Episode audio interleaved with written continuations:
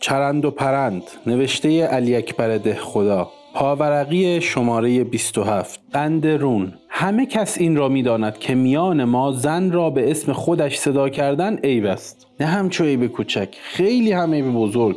واقعا هم چه معنی دارد آدم اسم زنش را ببرد؟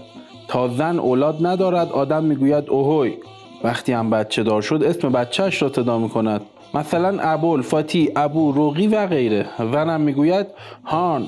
آن وقت آدم حرفش را می‌زند. تمام شد و رفت. وگرنه زن را به ابتدا کردن محض غلط است. در ماه قربان سال گذشته همچو شب جمعه ای حاجی ملا عباس بعد از چندین شب نزدیک ظهر آمد خانه. از دم در دو دفعه صرفه کرد. یک دفعه یالا گفته صدا زد صادق. زنش شلنگنداز از پای کلک وسمه دوید طرف دالان. زنهای همسایه ها هم که دوتاشان یک تای شلیته توی حیات وسمه میکشیدند و یکی دیگر هم توی آفتاب روی سرش را شانه می‌کرد دویدن توی اتاقهاشان.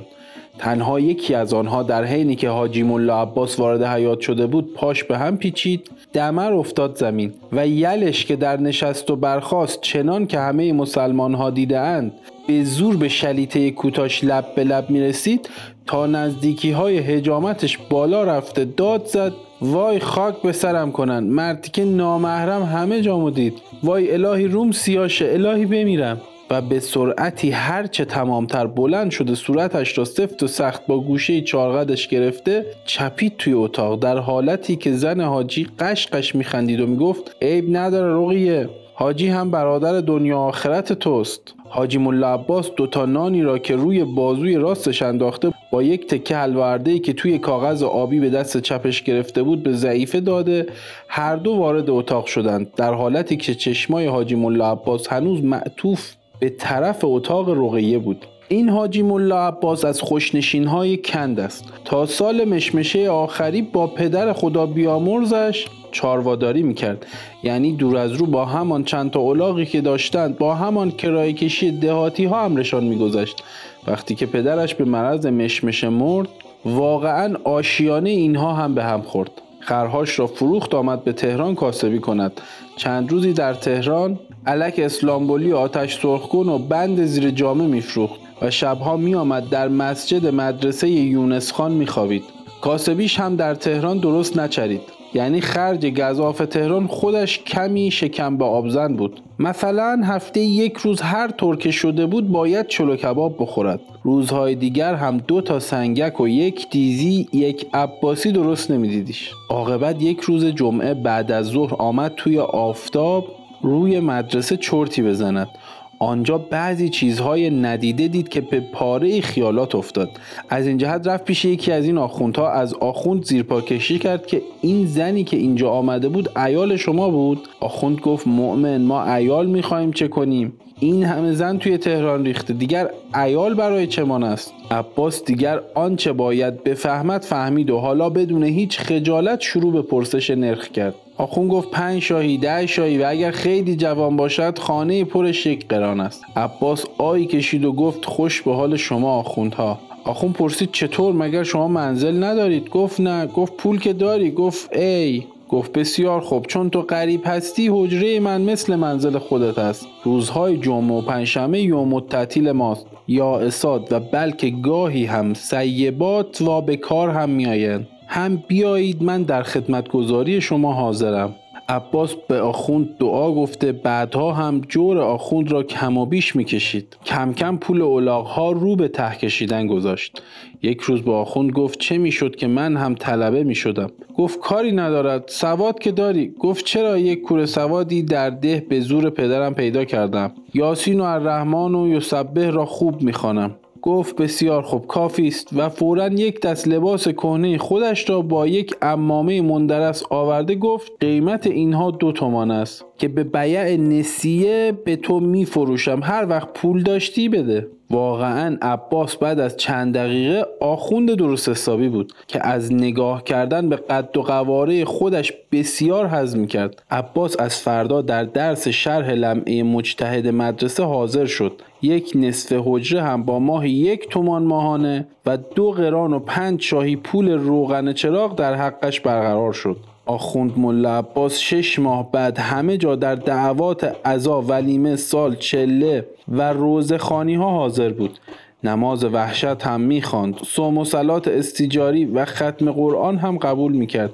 بعدها که به واسطه معاشرت طلاب مخرجهای حروف را قلیز کرده الفها را عین و های حوز را های حتی و سین را ساد و ز را زاد تلفظ می کرد در مجالس قاری هم می شد ولی عمده ترقی آقا شیخ از وقتی شروع شد که شنید مجتهد مدرسه نصف موقوفات را برخلاف وصیت واقف خود می‌خورد و عمل به مقتضیات تولیت نمی کند از این جهت کم کم بنای ریزخانی و بعد اربده را گذاشت. رفته رفته طلاب دیگر هم با شیخ همدست شدند. مجتهد دید که باید سرمنشه فتنه را راضی کند و او جناب آخوند ملا عباس بود. از این جهت از سلس یکی از اهل محل یک حجه 300 تومانی به آخوند داد. و آخوند هم 300 تومان را برداشت یا علی گفت اما این معلوم است که آخوند ملا عباس اینقدرها بی ارزه نیست که اقلا دو سلس و مخارج سفرش را از حجاج بین راه تحصیل نکند. وقتی که آخوند از مکه برگشت درست با آن لیره هایی که از روزخانی های تجار ایرانی مقیم اسلامبول و مصر تحصیل کرده بود خرج در رفته 225 تومان مایه توکل داشت. از راه یک سره آمد به مدرسه اما مجتهد نصف حجره او را در معنی برای رفع شر حاجی ملا عباس و در ظاهر محض اجرای نیت وقف به کس دیگر داده بود. هرچند قدری داد و فریاد کرد و می توانست هم به هر وسیله ای شده حجره را پس بگیرد لیکن دلش همراه نبود. برای اینکه حالا حاجی ملا عباس پولدار است حالا لولهنگش آب می‌گیرد. حالا روز است که حاجی آقا سرش به یک بالینی باشد.